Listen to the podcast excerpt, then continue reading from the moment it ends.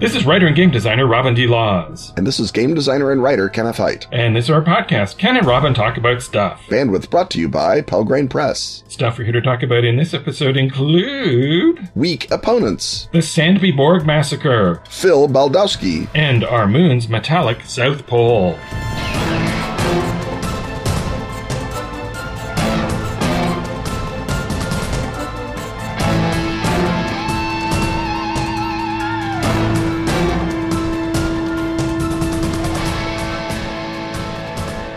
Hopping vampires tried to stop it. Transformed animals conspired to block it. Evil eunuchs issued proclamations against it. Armani-clad assassins put it in their crosshairs. Laudably virtuous monks considered a possible threat to spiritual discipline. But thanks to the gun-toting, fist-flying efforts of your favorite scrappy underdogs at Atlas Games, Feng Shui two, Robin's acclaimed and recently improved Game of Action Thrills has been reprinted and is again headed to stores. Import the excitement of the Hong Kong action cinema masters to your role-playing table. And when in doubt, do as the jammers do. And blow things up. Blow things up. Blow things up.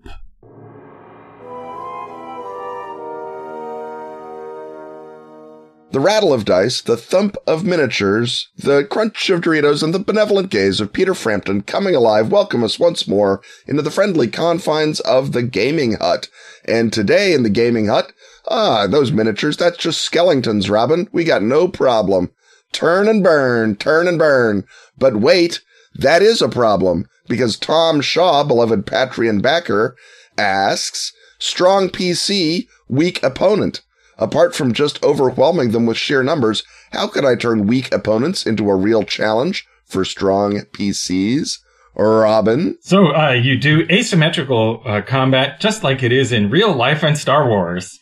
Right. Uh, so uh, in this uh, scenario, the uh, opponents are the Ewoks and the player characters are the At-Ats, and your enemies will be using insurgent tactics, uh, which uh, let's uh, warn you right up front. The players will really hate, uh, just yes. as uh, real superior opponents uh, hate to find out that they're not superior at all once tactics of insurgency are taken into account. So the first most obvious one is that the opponents, uh, they don't want a fair fight. Uh, they don't want a, a, a stand-up fight where the two sides line up at each other and they whack on each other. That's that's the fight they will lose. So uh, they might start out, for example, with... Uh, only firing a uh, missile fire and uh, retreating, running away when the uh, P Cs come at them, or even better, using traps and, and booby traps and finding all sorts of ways to uh, sabotage and uh, and uh, whittle down their advantage from... Running uh, away, leading the opponents to chase them into ground that is more familiar for them or more favorable. So if the reason your P Cs are more powerful is because they have great magic, uh, maybe the kobold ambushers...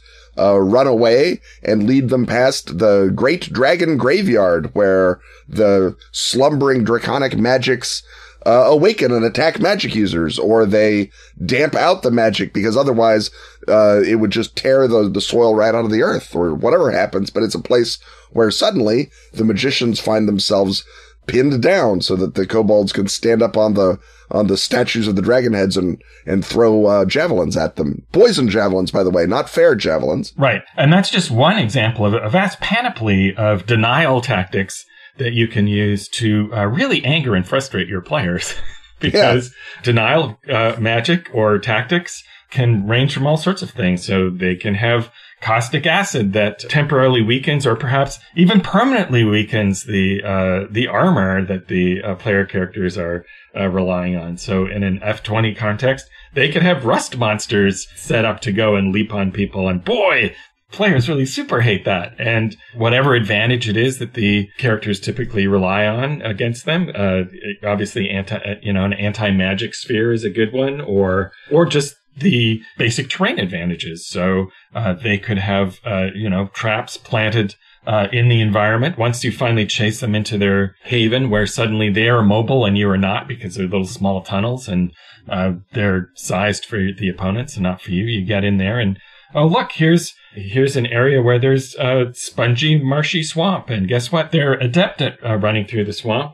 Uh, and you are not, so they have a movement advantage over you. So it's all about augmenting the weakness of the opponents with their uh, the the strength of their control over the environment and their ability to uh, take away all the things that you would expect the player characters to use. So uh, think to yourself, what are the player characters going to do in this instance? Well, they have a counter for that. Yes, and, and it's a counter that probably they've used time and again against similar uh, parties. Um, in an F twenty context, this is not the first adventuring party to come around the corner. The kobolds are ready for this kind of nonsense.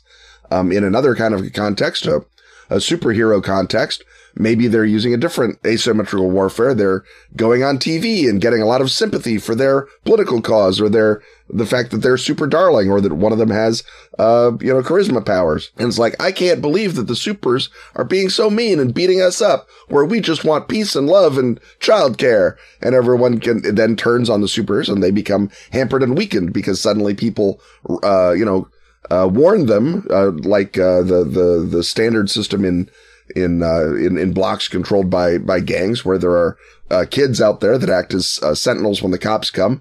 The same sort of situation w- could happen in a supers universe. They see the capes coming overhead. They get on the, on the cell phone or whatever, the burner phones, and they beep it out. Then suddenly, well, that's where the, um, uh, the kryptonite trap is, or, or whatever it happens to be, or whatever it needs to be. Another possibility is that maybe an individual member of the, of the kobolds, or the, or the weak force, is a glass cannon. They're, they still only have the eight hit points or whatever, but they've gotten their hands on something that makes them a grave danger. And that's the sort of paradigmatic, um, in, um, uh, Black Hawk Down, you have the one or two Somalis that have the R P Gs, and suddenly they're a real threat to the Rangers. Now, um, they still get mowed down by helicopter Gatling fire if it comes to that, but before then, they present a real threat. And it, those threats don't stand up neatly at the beginning of the battle. They pop up on their initiative after you've gone, and then they shoot you. Uh, that is how uh, glass cannons operate. And also there's all sorts of things that they can do to you without fighting. Uh, so you uh, go down for your uh, for your rest in the forest, and they sneak up and they uh, they steal your uh, your pack full of stuff. They take your equipment. And maybe you catch them one time, but there's a whole bunch of them. That's where their numbers come in, and uh, they're willing to have a certain number of their uh, forces caught, or they use other, uh, you know, they act indirectly, they work through others, they have, you know, weird creatures that come up and, you know, again, the Rust Masters can come up and glom onto your uh, weaponry, or they can have, uh, you know, trained uh, uh, dogs that attack you in the night, that they can do all sorts of things without themselves risking their own lives. And so they, uh, stamp- using- they stampede buopods through your camp. Exactly. All they have to do is just interrupt your long rest, and then suddenly you're deep in the jungle and you have no fireball spell. And uh, they can also have more awareness of what you are doing than you have of them, so that they have really good sentries, and so they are never caught by surprise, but uh, instead they are always prepared for you. And so uh, they, uh, depending on what system it is, you either give them a giant surprise bonus, or you give them, you know, an automatic success, and they always get to go first, or... Uh, you know, anything else that can reflect the fact that they, again, this is their turf, and and they know it uh, better than you do. And so they, they know what you're doing. They're watching you. And you can, you know, even have a sense uh, that you are being watched, which, of course, fritters away your morale. The idea that this uh, force that won't stand and fight, that keeps melting away, that is constantly sort of pinging away at you, a death of a thousand cuts, this also should have a psychological impact on the characters. And so you may uh, require uh, the equivalent of uh, sanity rolls or composure tests or morale or morale rolls. Checks if your yeah. system has those. And that could be, you know, even in F twenty, which doesn't typically do that, you can uh, lay that out as being one of their special abilities, that after, you know, you've been harried and watched and harassed and messed around with uh, for a while, they could even, you know, play annoying pranks on you. Or again, they can uh, lead... Um, superior opponents uh, into your path, or uh, they can, uh, you might uh, look at your map and all of a sudden realize that it's been uh, altered so that it's leading you, you know, through through the veil of doom, or, or what have you. And so there's, I think that the subtler the magics they use against you, or the, the uh, undermining tactics, the uh, more steadily angry and frustrated and, and more determined to defeat them the uh, players uh, may finally become. And you know, if you really want to play this like an insurgency, there's no real permanent way to end an insurgency except to come to the bargaining table. Uh, so they uh, may finally decide that it's better to uh, negotiate with the uh, the Buopoth herders or the kobolds or or uh, whatever it is, the, the measly child vampires, uh, than uh, to try and beat them, because they're they're going to come back on on you again. Yeah, and of course the trouble is that, you know, because they are kobolds or child vampires, they may only be negotiating right now while you're here, and when you leave, they'll be up to their old tricks. It's uh,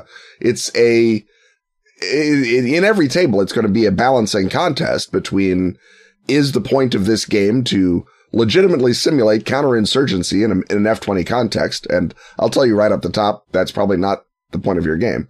Um, or is it to present a challenge that can be overcome using uh mind control or magic rubies or some other kind of a thing that is not available in the real world of counterinsurgency? And of course, in many counterinsurgencies, it can be defeated. It just takes, you know, nine years and land reform and a lot of other uh, uh convenience. Or in Alexander the Great's case, you just have to marry the daughter of the chief brigand and put him in charge of keeping all the other brigands under control.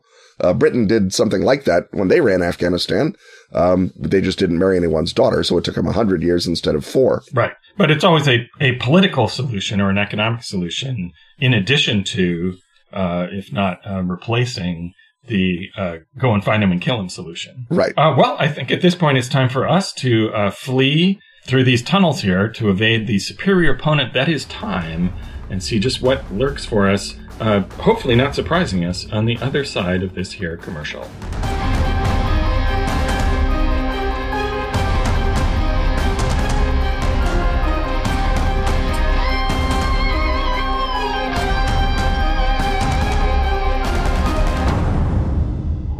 You used to be a spy. You were part of the clandestine world, backed by the full strength of the security state. Then you asked the wrong questions. You found the truth. You found the vampires.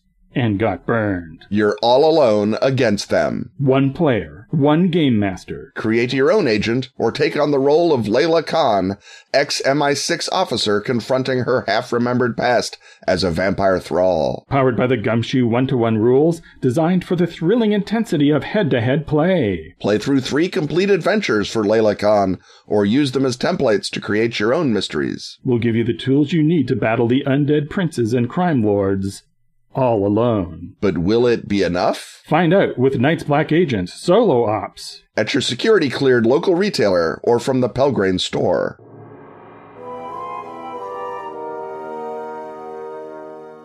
It's time once more to enter the History Hut, and this time around the History Hut looks a lot like a ring fort, perhaps on an island in Sweden, but oh no, this particular History Hut is littered with corpses because beloved patron backer Polydamas asks, how might one work the Sandby Borg massacre into a game, given that my great... Okay, let's... Uh, this is getting in, into the technical weeds. Uh, let's first of all establish, Ken, what was the Sandby Borg massacre? Uh, well, people don't know, except that it happened at Sandby Borg, and it was a massacre. And it, it it's even different than a normal massacre. Sandby Borg is a ring fort Um, in uh, Sweden on the island of Öland, which is uh, sort of uh, a, a barrier island off the coast of southern Sweden.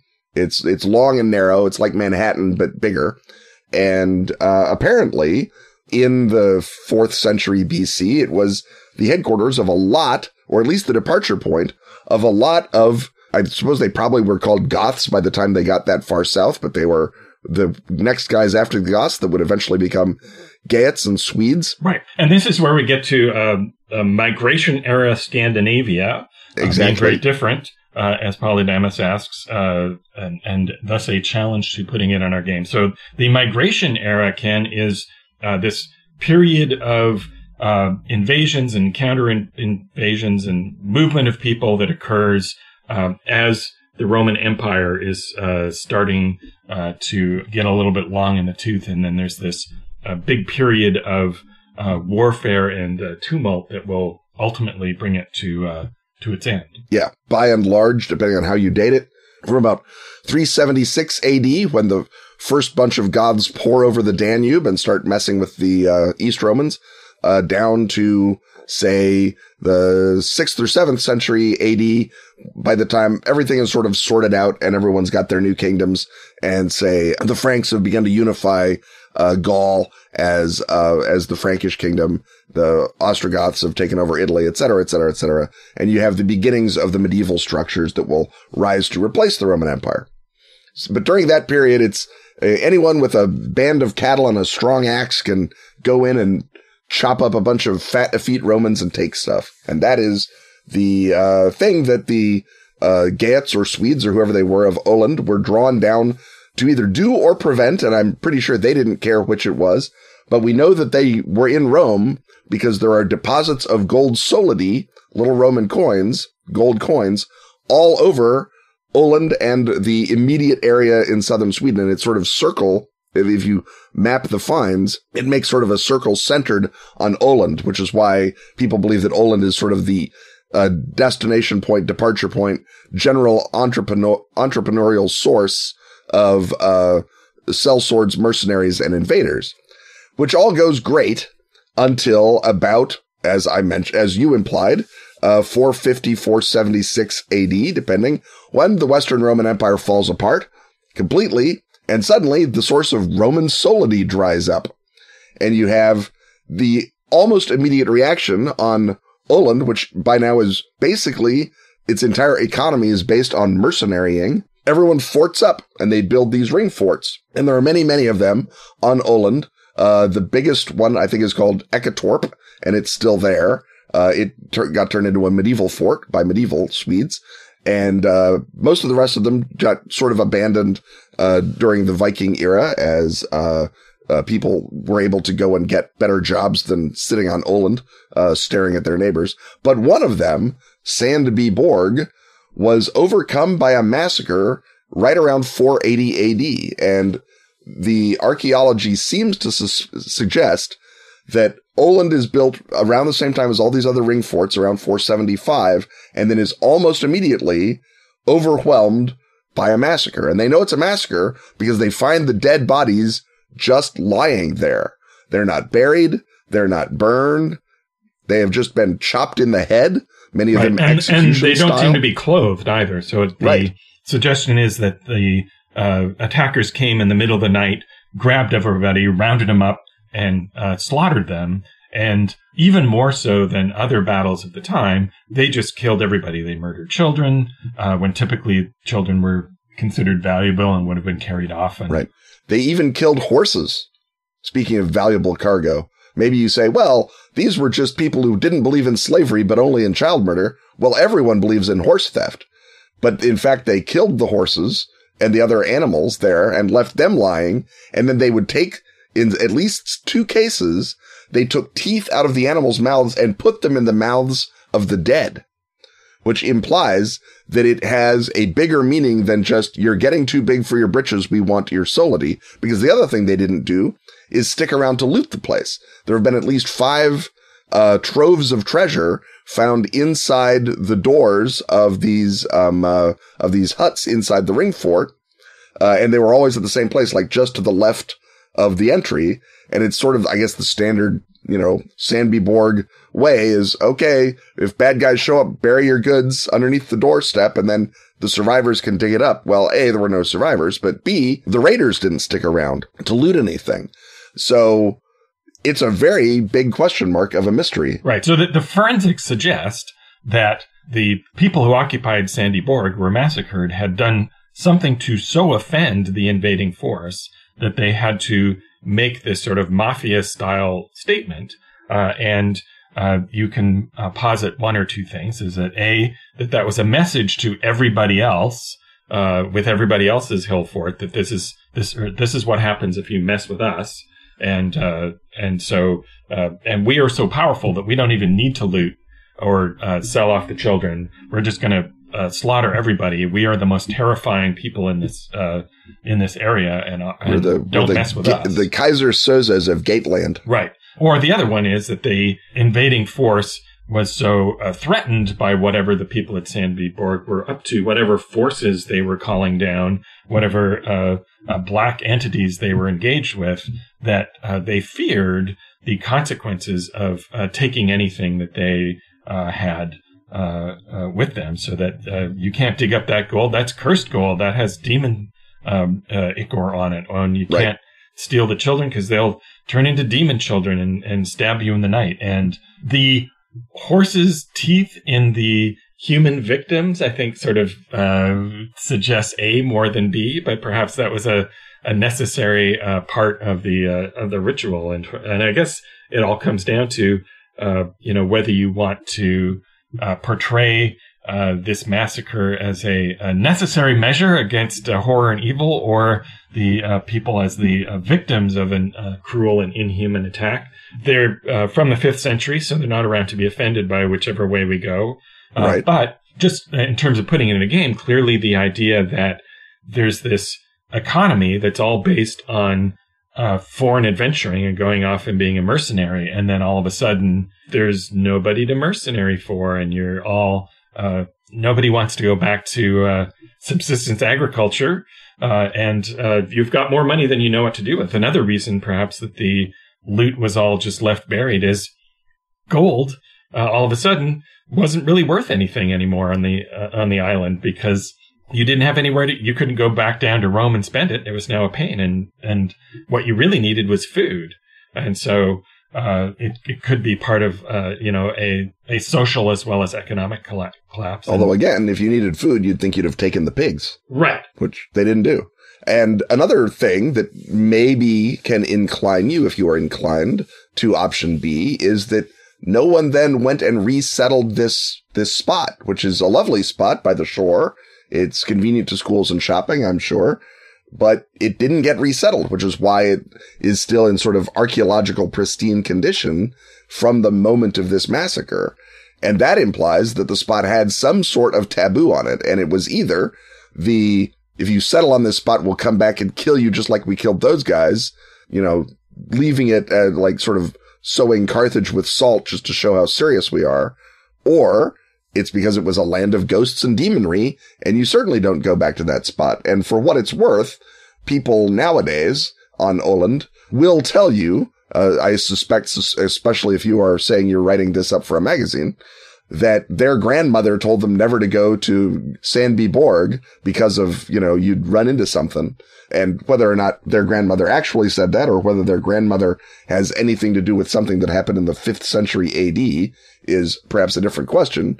But certainly it was left vacant for something in a land and an economy where leaving stuff vacant was not the standard response. So there are various ways that you could treat this. Uh, Polydamas asks about the difficulty of portraying a culture that's very unknown to gamers, but I think the solution to that is you just sort of set up the uh, social and economic situation and uh, let the players figure out the rest and just fill stuff in. You're not worried about uh, everybody spontaneously improvising uh Plus, I'm not sure land of murder hobos is something that players aren't familiar with. Exactly.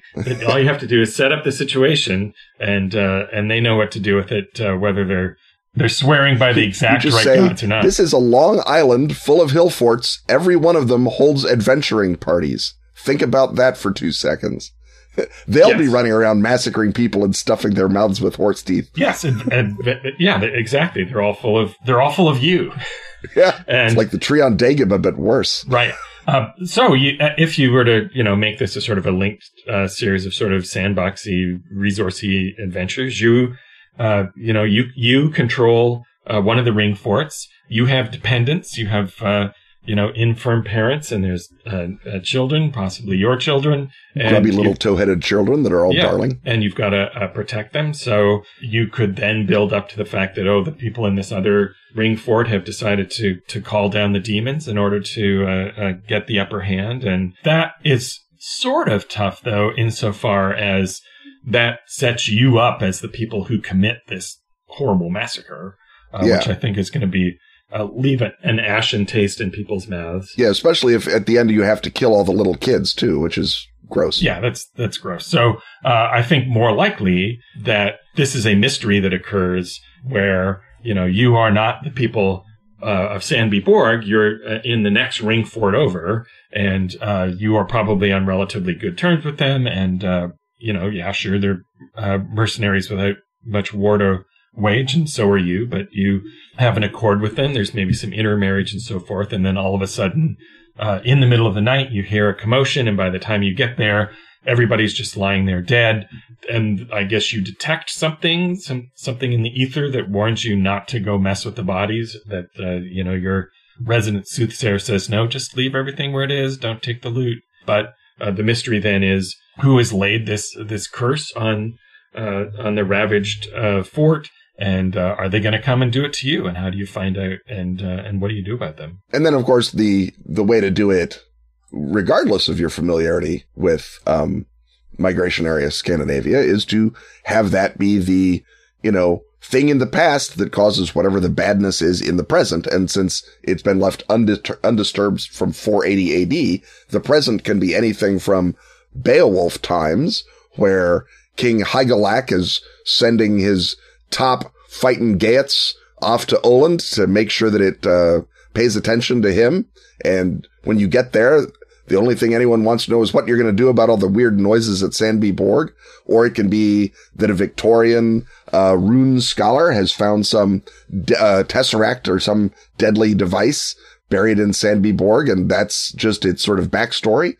Or the fact that of the fifty-three buildings in Sandby Borg, almost three have been excavated, which means that in a modern day campaign, you can say, oh, that's weird. The clues are all leading you to this weird hill fort in Sweden. And when you get there, badness occurs. Maybe you're thrust back in time to four eighty A D and you have to, you know, avoid being massacred, but you also have to avoid whatever awfulness is that the people have called up. Or maybe you're the person who makes sure to put horse teeth in the mouths of the chief vampires and prevent them from rising again. And you're leaving the archaeological traces that will baffle people in the future. Or maybe it's just a MacGuffin. Maybe it's just Sandby Borg is where the, the cursed amulet comes from, and it's a thing you could drop into the backstory, and your characters never even see Sweden because the cursed amulet is being offered up on an online auction in Sydney, Australia, or wherever. And so the characters just hear about it and think, well, I'm glad I'm not there. And that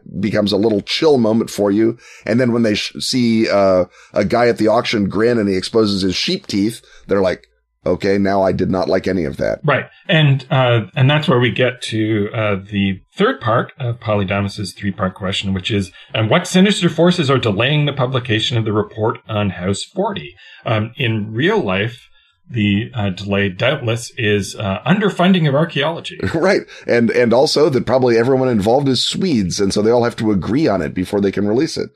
Or maybe, maybe, I don't know, maybe the people who kickstarted that excavation suddenly had to write Vampire the Masquerade. Maybe lay them off. Maybe, maybe lay off those people. Maybe they're working as hard as they can. Could be that. Uh, but it could be that uh, in House forty, we know that several, uh, uh, a, a number of human remains were uh, dug up. And Eight, it could be I believe. That, yes.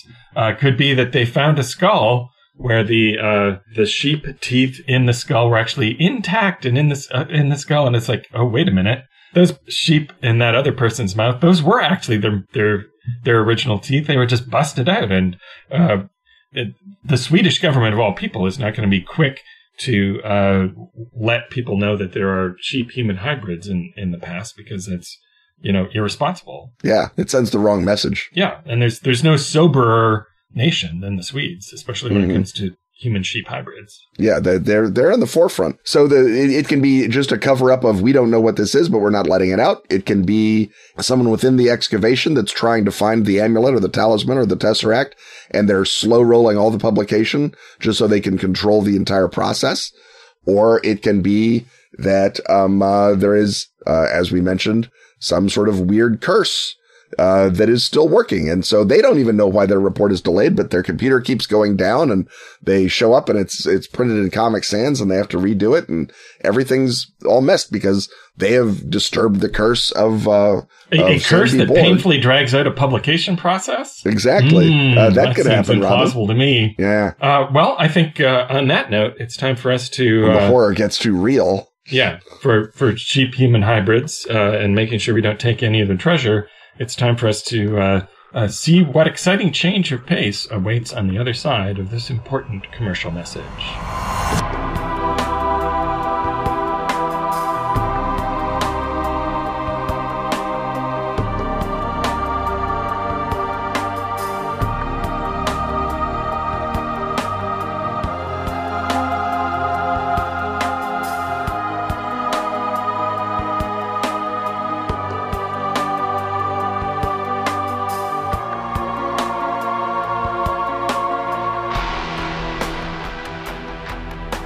The Best of Askfageln is now available at DriveThruRPG. All issues of Phoenix Magazine since twenty thirteen. That's spelled F E N I X. Can now be grabbed in special English editions. Containing stellar gaming material from our own Ken Hite. And such other recurring stalwarts as Graham Davis. And Pete Nash. Also find Dice, the gorgeous photo book celebrating that classic gaming accessory. And Freeway Warrior, the series of post-apocalyptic choose-your-adventures by Joe Dever. And if you speak Swedish, not English. That's Swedish, not English. You can delight in every original issue of Phoenix. And the new Sagebrush and Six Guns role-playing game, Western. How do you say slap leather varmint in Swedish? Uh, oddly, Google Translate refuses to help on that. That's The Best of Askfageln on DriveThru.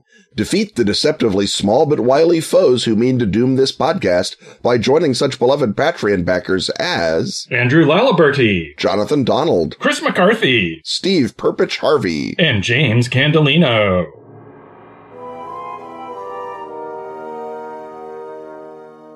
So, hey everybody, welcome to another segment of Ken and or Robin Talk to Somebody Else. And in this time, we are at uh, the Kraken, in the, deep in the heart of Germany, and we're talking to Phil Baldowski of All Rolled Up. Uh, so we've never had anyone on the show before who does uh, role-playing accessories, and you do something really crazy with them, is you have something that you actually sell a lot of. That's right. Well, there's a couple of products I uh, sell. I started off with one product which holds all your dice and all your pens, which we invented, called the All Rolled Up. And we're also the um, creators of the folding dice tray, the original folding dice tray as well. So how did you... Uh, so dice bags have existed forever. Yep. So what gave you the idea to make a, a more uh, utile dice bag? Well, I back in two thousand thirteen, I was made redundant um, in April, and I kind of was in a down place. And I used to make jewelry for a hobby and take it to U K Games Expo to sell. And one year I suggested to Paul that I'd make some dice bags, and he said, well, why don't we do something different? And we kind of brainstormed for about two weeks with some paper and fabric models. And, and, and Paul is your... My husband, yeah. And yeah. He's a partner in the company? Yes, he is. Um, he's actually the publisher. Uh, he's a writer for another... Um, I publish a book called The Cthulhu Hack. So he's the right he's the writer to that, but he's also my husband, and he's also a silent partner in the company, helping me out everywhere. Um, so basically, with the All Rolled Up, we created this product. Um, we have a friend of ours, Graham, who has a stand there for Fighting Fantasy. He gave me a little bit of his table um, at U K Games Expo. And so we brought these one hundred handmade All Rolled Up dice bags to U K Games Expo. And really, the rest is history. It just like nobody had ever seen anything like this before. It was a unique product, and everybody just fell in love with it. So it started off with just a few at each convention, and six years later, I'm still going. Um, I didn't realize it would be something that would be a business. I thought it was just going to be a hobby, but. Uh, It's just like, wow.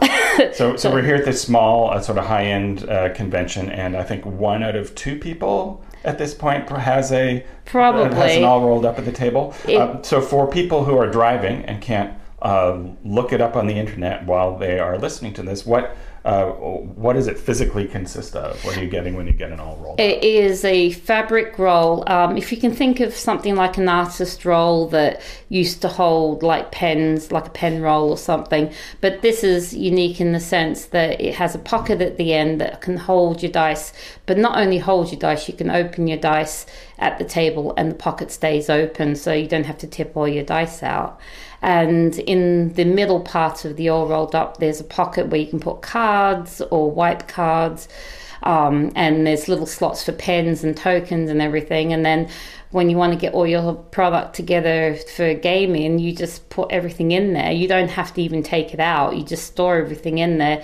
You roll it up with a little tie and I have, or a buckle. I have a version with a buckle.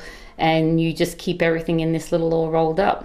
So, um, and you just take it to conventions and, uh, you know, you don't have to worry about a pen or... you know, paper and dice bag and notebook and everything. Everything is in this one little product. And so the part that is outward facing, when you roll it up, uh, it has uh, all sorts of options for customization, so people can uh, bring their uh, all rolled up to the table that reflects uh, the game they want to play or the event they're at. And so uh, do you even know how many different types of A R Us there are now, or does it even, is that even a question that makes um, sense? Yeah, yeah, I, I do actually. There's probably a good two or three hundred different styles. I, I get bored when I'm sewing. I like to have different fabrics. Um, part of that is because I do do a lot of licensing with other companies, role-playing companies, so I can provide a product that goes with your game system. Um, but I like to do different fabrics because people have their own personalities, like you said, and they want something to reflect their game or their personality. Um, I've talked to many people. Some people will just have one all rolled up, and that's what they like. And then we have many people that we know that have probably a dozen all rolled ups, because they they may be a G M that runs twelve different games and they want them all rolled up for every different system.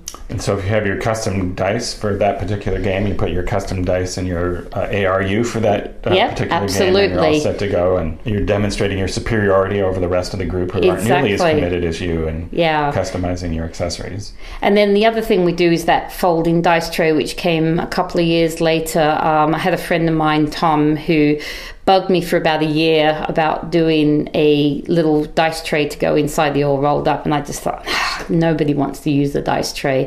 And lo and behold, uh, about a year later, I was just churning them out, and let's just say he has a whole uh, lifetime supply of dice trays if he wants them, because I just never thought it was something that somebody would use. And that product really exploded, and we have probably made about fifty thousand dice trays in the last three years. And and that's like, uh, for sense of scale, that's a stunning number of items of anything compared to, say, the sales of any given role-playing book. That's yeah, that's a, a huge, insane number. Yeah, um, and uh, so if someone is looking for a, a particular uh, design or theme uh, of a, a dice tray or uh, an all rolled up, Uh, how e- easy it is for them to contact you and make arrangements to get like a a, a dice tray for their with their gaming club logo on it, or, or so forth. Oh, absolutely. We we do that. We do custom work as well as um, products that I make. Um, my business partner, Paul Moore,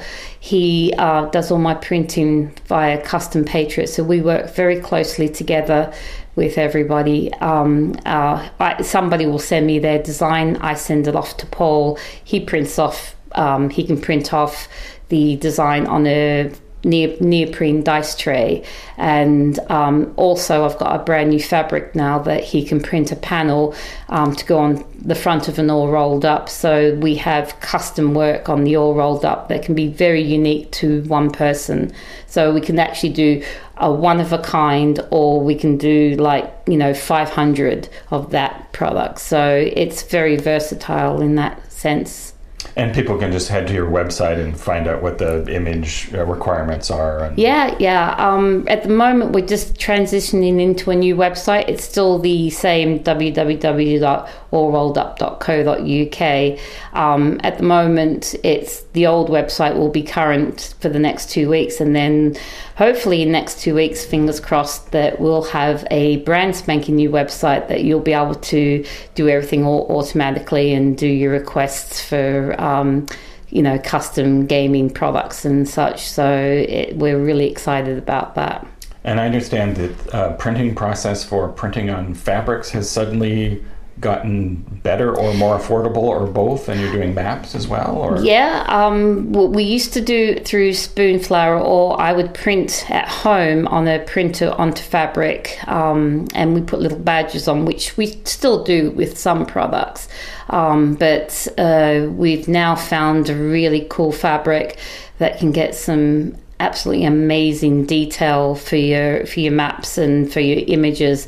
And but we also have other fabrics that we work with. Um, there's a gorgeous velvet that we make into maps, and we've done for several Kickstarters, but that's something we also sell on our website. So if somebody wanted a custom map Again, we can do a whole bunch via um, licensing, which we do at the moment, or if somebody just wanted the one of a kind, we can do that as well. And so the, the All Rolled Up, there's a certain amount of, uh, is, is there handwork, or is it just laborious machine work, or there's, there's a lot of personal handwork at any um, It is all made by hand. We don't hand sew the machines, but uh, the, the All Rolled Up, but we do use a sewing machine. I have an industrial one now. Uh, when I first started, I had a home machine. It was so slow, and then about two years later, I purchased a, a industrial machine, which has speeded up the process a little. But each one is made all handmade. They're all hand sewn. Um, each piece of fabric is cut by hand, um, pinned by hand, turned by hand. Nothing on an All Rolled Up is sent to China. It is literally all handmade in the U K.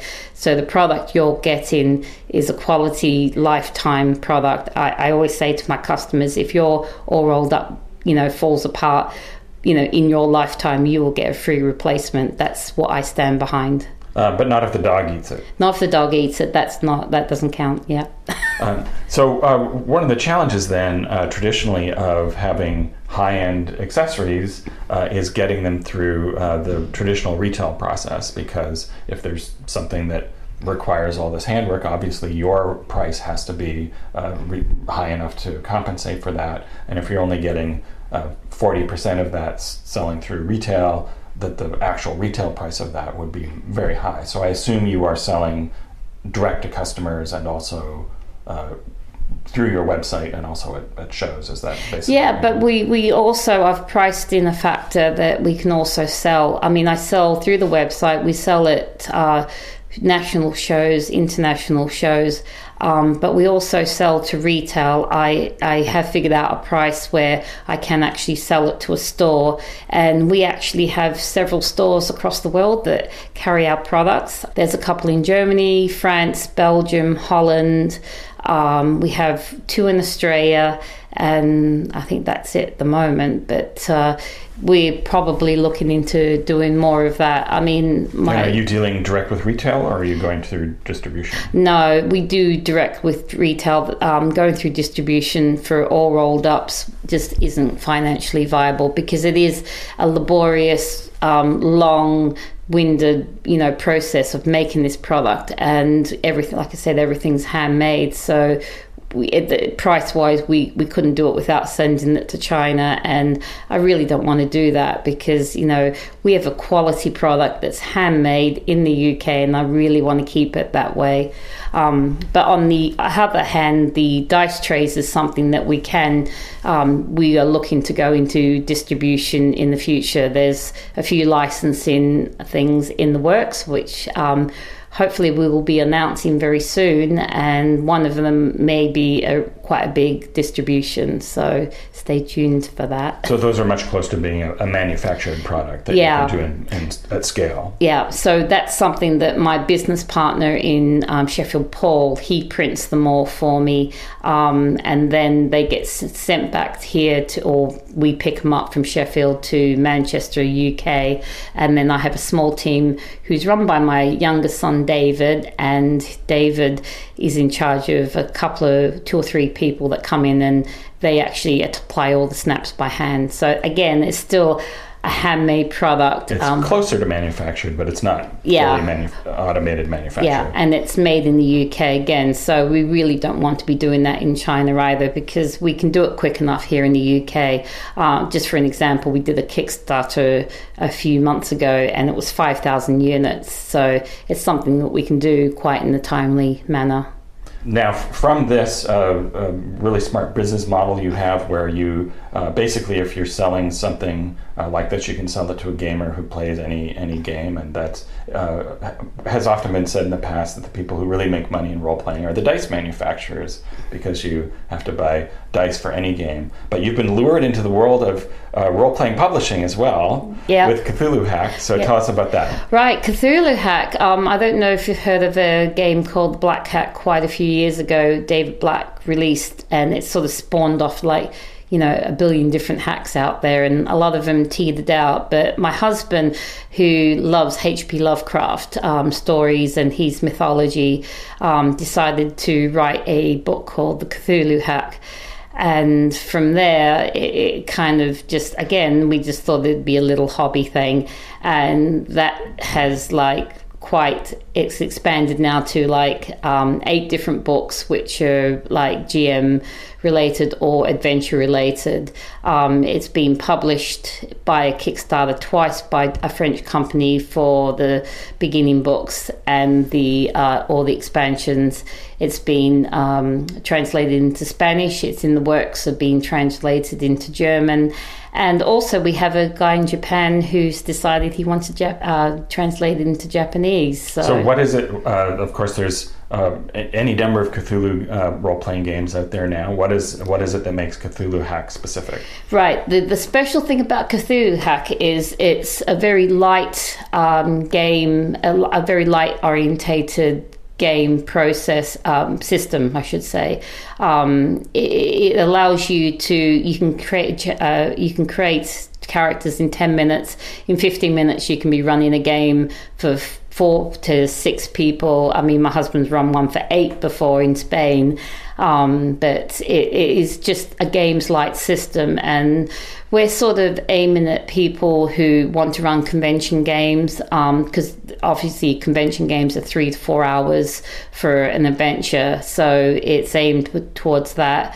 It's also aimed towards people who don't really have a lot of time.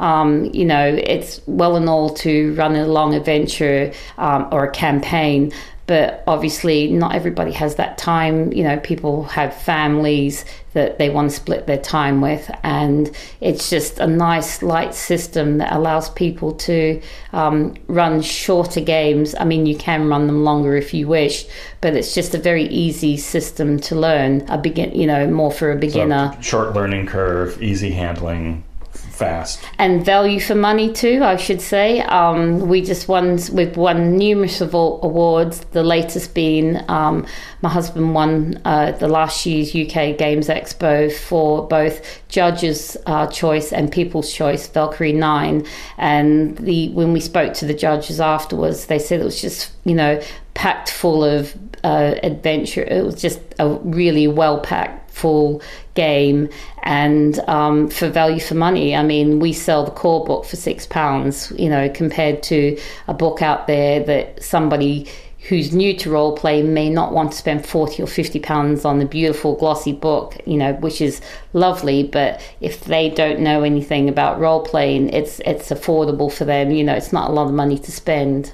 Now, uh, you are not just a maker of All Rolled Ups, you're a user of them, because you're a, a dedicated gamer. I've seen you at the show and uh, playing all sorts of different games. So have you ever had the experience of, while you're playing the game, of thinking, this needs a new different pocket for this other thing? Yeah, yeah, I have had that. I mean, I kind of want to keep the original All Rolled Up as is, but we do do variations. Um, I've had, spe- we do special requests. So uh, we've had one for a book pocket. Um, somebody wanted for fa- these Fighting Fantasy books, so it actually can hold a, a novel sized book inside the All Rolled Up that you can roll up. Um, we've also had uh, somebody in France who's playing card games, um, some occult game also, and he wanted two side pockets as, um, in there. So it is, it's, it, I will never change the outside or the dimensions, because I've actually created a pattern that is not wasteful. I mean, we pretty much use up every scrap of fabric. I've designed a, a pattern that is... Um, you know, we, we, you use up everything um, pretty much. I can make a hundred arreau and I'll have enough scraps in my bag to fill a small shopping bag. So it's quite a um, good pattern for that. But uh, when I start having to go into different pockets, obviously it, it then changes. But but it's something people can negotiate with. Yeah, absolutely, absolutely. So, um, you know, I've looked into doing things for the wargaming community. So they put their pens, we can make slimmer pockets in there so they can put their paintbrushes. Um, I've even had people buying it to put their makeup in and... Uh, yeah, yeah, yeah. Uh, I had a lady, she wanted to gift it. She wanted some um, floral designs, and she wanted to put nail polish and stuff in there. And it was just a nice little travel kit. It is versatile. I mean, I have another friend of mine who we adjusted one of the middle pockets, and she uses it as a sewing kit, and she puts her little scissors and everything inside that she can take with her. So there are quite a few uses. Um, another thing that you can use the All Rolled Up for is for travel games. Um, a lot of the travel games which come in big boxes, uh, I'll give you an example here, Forbidden Island, you can fit the entire Forbidden Island game into an All Rolled Up. So when you're traveling, rather than having to travel with a big box in your suitcase, you've just got this neat little roll with all your bits in it. Well, awesome. That makes me uh, want to go on a on a trip with an All Rolled Up. So I think uh, that's our cue to uh, uh, both get in planes and uh, fly out of here. So uh, thank you so much for joining us. Oh, thank you for having me, Robin.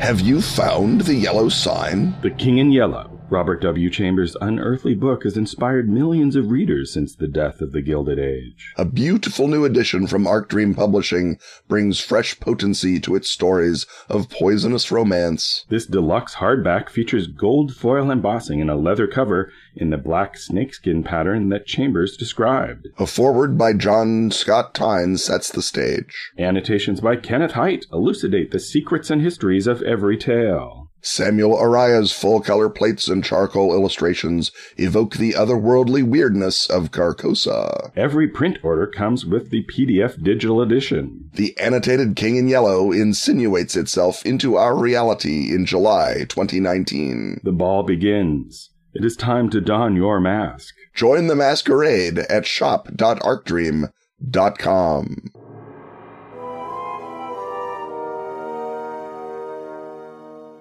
The sparks from the Jacob's Ladder and the z- static from the Van de Graaff generator, the bubbling Bunsen burners, and the sound of a theremin for some reason tell us that it's time once again to have fun with science.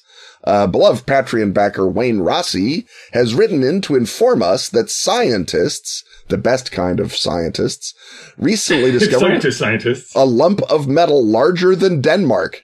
Uh, below the moon's south pole. They claim, scientists always claiming, it was from an asteroid impact. What is the real elliptonic cause and meaning of this?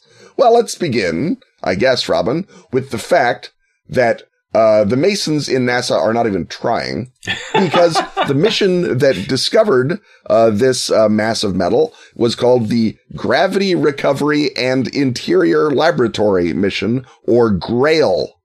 I am not making this up.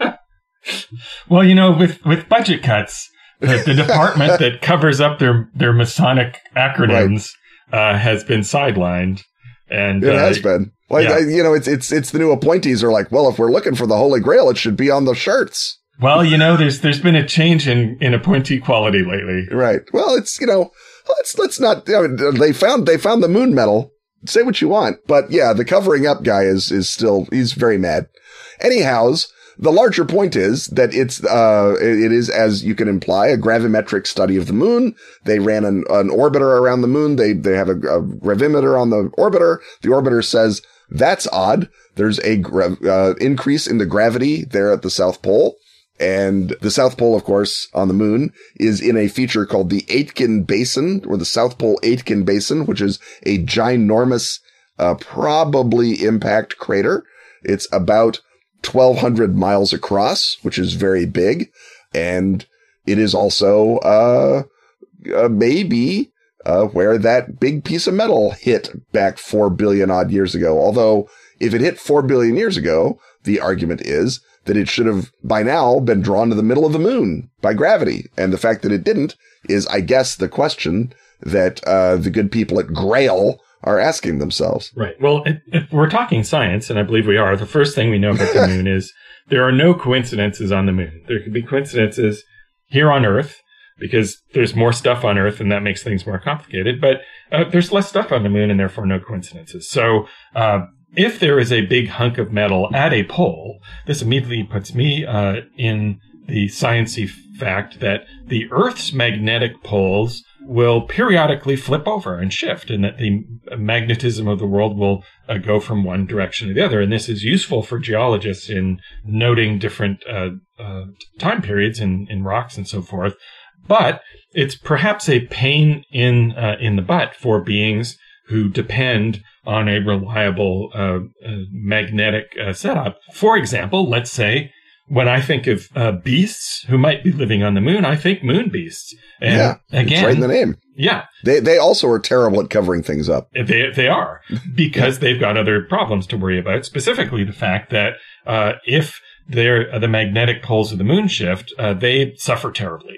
That their mm. entire uh, ley line connection, even their uh, their biology, even in the iron in their blood, uh, depends on uh, having uh, the uh, magnetic direction going in one particular way. So, of course, naturally, they would attract an asteroid to them in order to uh, place it uh, where? Any old random place? No, at a, at the South Pole, in order to make sure that the magnetism of the moon never flips over, and they're always Uh, in the moon beast equivalent of gravy, making sure that the magnetism is always the way that they. Uh, it's a stabilizer, like it. Basically. Exactly. It's it's a little uh, a, a ground uh, uh, unit, or uh, you know, it's it's a stabilizer. So uh, they are very happy with their magnetic stabilizer and anxious to protect it uh, because uh, another thing about a big chunk of metal is that lots of things in the universe, uh, for example, your your Migo, your uh, all of your various spacefaring threats. Uh, they kind of like metal. They can find it. They find it useful. You have a whole bunch of it all together. Uh, they might uh, come together and mine it, and so that's a a big point of contention with them. And uh, the moon beasts, who can of course access our awareness through our dreams. Yep. As soon as they find out that there's a program called Grail to identify the existence of their big stabilizing chunk of of uh, metal, or shall we say platinum? Right. Let's just say that. Uh, on the moon, that they are going to be uh, pretty uh, irked to find out that people are uh, testing and measuring and, and finding out that they've got this chunk of metal one hundred eighty-six miles below the surface that hasn't migrated into the middle of the moon. And they're going to be concerned, especially when they hear that there's a space force uh, being developed uh, by a newly rapacious American government, that obviously their next conclusion is going to be they're coming for our moon plug. Our platinum moon. They're plug. Coming for the moon metal. And naturally, that will cause a counter reaction. Now, the moon beasts, they could be jumping to conclusions. Moon beasts, again, we're talking science, are known for that. They're poor impulse control. Exactly. So it's because they live on the moon, and right. It makes them crazy. So it may not, in fact, be the case that the forces that are controlling NASA literally regard the platinum that the moon beasts have as their holy grail that they're going to recover and uh, render unto them enormous wealth. Although the more that I say this, the more credible it sounds. Yeah, right. Well, that's that's a known evidence right there. Right, right. Um, so the moon beasts might be right. They might be wrong, but they've heard of this program. They're very concerned that someone's going to um, mess up the magnetism of their uh, their orb, uh, which, which frankly, uh, you know, they have picked, you know, just a sort of a barren moon. It's nothing great. Uh, it's more impressive when you're dreaming, but still...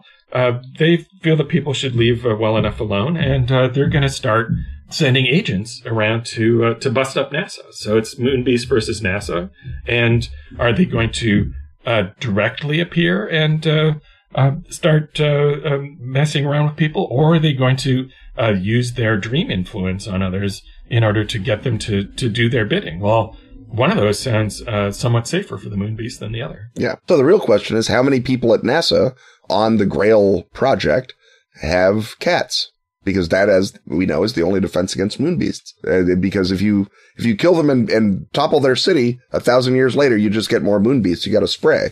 So cats, cats are the secret, and that is where uh, the Cats of NASA game, no doubt, could take off from. Uh, another thing that I should point out, since we're being Lovecraftian, and what were the odds that was going to happen? I'd say a hundred percent. The Aitken Basin also has, uh, in the fun words of Wikipedia, ponds of iron-rich basalts. And uh, I like the word ponds of basalts just because it's fun. But basalt, as we all know, is what you build uh, Cthulhu, uh, you build Rylai, or you build Cthulhu cities out of. So there may be, in fact, a whole buried moonbeast city underneath the Aitken Basin, and that is that the moon beasts, much like the uh, Crinowid uh, elder things, have all accumulated at their south pole around their cool magnet. And it's not just a matter of having to, you know, uh, reset their daylight savings time or uh, get their allergy med- meds updated. It's a life or death situation, because if you take their grail metal, their platinum grail away, then they uh, they have no defense against the Migo or whatever is even worse than them on the moon. And, uh, and it's a, it's, it's a real situation. So ponds of basalts, Robin, let me just right. say and, that again. And uh, also, as we know, scientifically, if there are different heavenly bodies and there are metals on them, uh, there is a trade, perhaps even a triangular trade arrangement in those metals or, or uh, precious stones in this case. So it could very well be that the moon beasts are trading basalt uh, to the uh, forces that require them, the spawn of Cthulhu, uh, in order to uh, get some protection for their uh, uh, platinum uh, magnetic moon stabilizer. And, and we so, do know that the moon beasts traffic in rubies uh, in the Dreamland. That's that's documented. Right. So they're uh, already familiar with uh, with trade routes and trade arrangements. And uh, I would uh, definitely assume that they are Uh, you know, running a trading post there uh, by their uh, uh, metal plug, which is another thing that they don't want disrupted, right? That this is uh, the, to the extent that the moon beasts have an economy. Which is a surprising extent, frankly. Yeah, well, they uh, they practice slavery, so they have, uh, there's people laboring to do things for them, so they have mm-hmm. an economy of some kind, and uh, perhaps indeed the, the, the their laborers are in, in the basalt mine, so that if you, you know, if you sleep the wrong way, and wind up in the wrong place in the Dreamlands, you can be, uh, if if you wake up tired every morning, you may, uh, in fact, be working the Moonbeast basalt mines for them every night and therefore not getting your proper rest. Yeah. And again, who are they most likely to uh, try to uh, hijack uh, the, the labor of but the people working the Grail operation in NASA? Yep. So NASA. If there's a, a spate of insomnia-related uh, accidents that uh, you, the investigators, are uh, uh, sent out to uh, discover, you know, relatively mundane thing, but, you know, could be in fact that you're uh, discovering a Moonbeast stolen labor campaign. And, uh, you know, unfortunately, in order to bust up that, that, uh, that ring of forced labor, you're going to yourself have to go into the Dreamlands, get caught, and uh, get into their uh, basalt mining operation and then and then bust it up. Ideally, uh, in coordination with a team of cats that can uh, liberate you from the outside. Otherwise, you're just stuck in the basalt mines. Right. And as we know, that is why, again, this is all science. Uh, this yeah. is why cats need your leg in bed. It's why they uh, are very insistent that you wake up and feed them at a particular time. You know, cats really, they can wait. They, you know, they're They're patient, but they know that they've got to wake you up early in the morning or uh, uh, sleep on your face and, and suck up your breath because uh, that wakes you up uh, and prevents you from being permanently enslaved by moonbeasts. So yeah, they're doing you a favor. Exactly. Least you can do is feed them their kibble. Yeah, it's not selfishness at all. Now, now that you're awake, sure, yeah, you got to hand over the kibble. That's just, you know, that's just having a cat one oh one. But they're they're doing, yeah. So next time your cat wakes you up at an annoying hour, whether it's mewing uh, next to your bed or, uh, you know, uh, sticking a claw in, that cat is more concerned than the one who's mewing, but they're all concerned yeah. for you, and they're saving you from basalt slavery, people. And isn't any price, and certainly a quarter cup of kibble, worth paying for that? It, exactly. The cats are our friends, and this is why they've, that's why they joined forces with us in order to help us fight the moon beast. We didn't even know that this was a necessity. And yet there they are. They're like, they're like, in a way, a grail team of their own, just better at covering it up. Exactly. And they don't even care about platinum. Nope. They're, it's a matter of great indifference to them. Exactly. Much like virtually everything. uh, indeed, yes. Uh, well, I'm not indifferent to the amount of time that this podcast has taken. So I think it's time to uh, uh, draw to a close. Uh, perhaps uh, those of us on the team who have cats will go and... and Uh, pet them, perhaps an ear scritch or two. Maybe a couple. Yeah, and we'll be revived and ready and uh, able to participate in another edition of this exciting podcast a mere week from today. Stuff having once again been talked about, it's time to thank our sponsors. Atlas Games, Pelgrane Press, Ask for Gelm, Arc Dream, Dork Tower, and Pro Fantasy Software. Music, as always, is by James Semple. Audio editing by Rob Borges. Get your priority question-asking access by supporting our Patreon at patreon.com backslash Ken and Robin. Prevent this podcast from rolling up for the last time by joining such esteemed Patreon backers as Lee Candelino, Grady from New Mexico, Louis Sylvester, Michael Manival, and Phil Bailey. Wear this show or drink it from a mug with Ken and Robin merch at tpublic.com slash user slash Ken Robin. Check out our hottest new design, Carcosa Fandango. On Twitter, he's at Kenneth Hite. And he's at Robin D. Laws. See you next time when once again we will talk about stuff.